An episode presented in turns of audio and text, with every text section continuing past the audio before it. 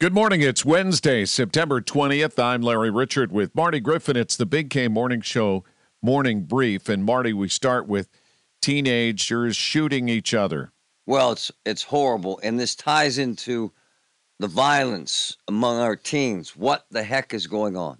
There is also great hope in the infrastructure in our town. Yeah, there's going to be more than 100 new homes uh, in areas that really need them. This is good stuff, actually.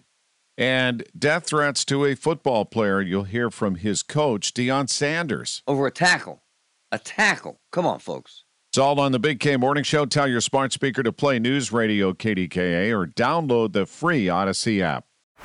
Baseball is in full swing. NBA playoffs are heating up, and your NFL team is gearing up for training camp. Listen to the latest on the teams you love here on the Audacy app. The biggest sports radio stations in the country, providing unrivaled local coverage of their teams, all in one place. Exclusive interviews with players, coaches, and team executives, streaming live and always available on demand. Stay in the know with your favorite teams right here on the Audacy app.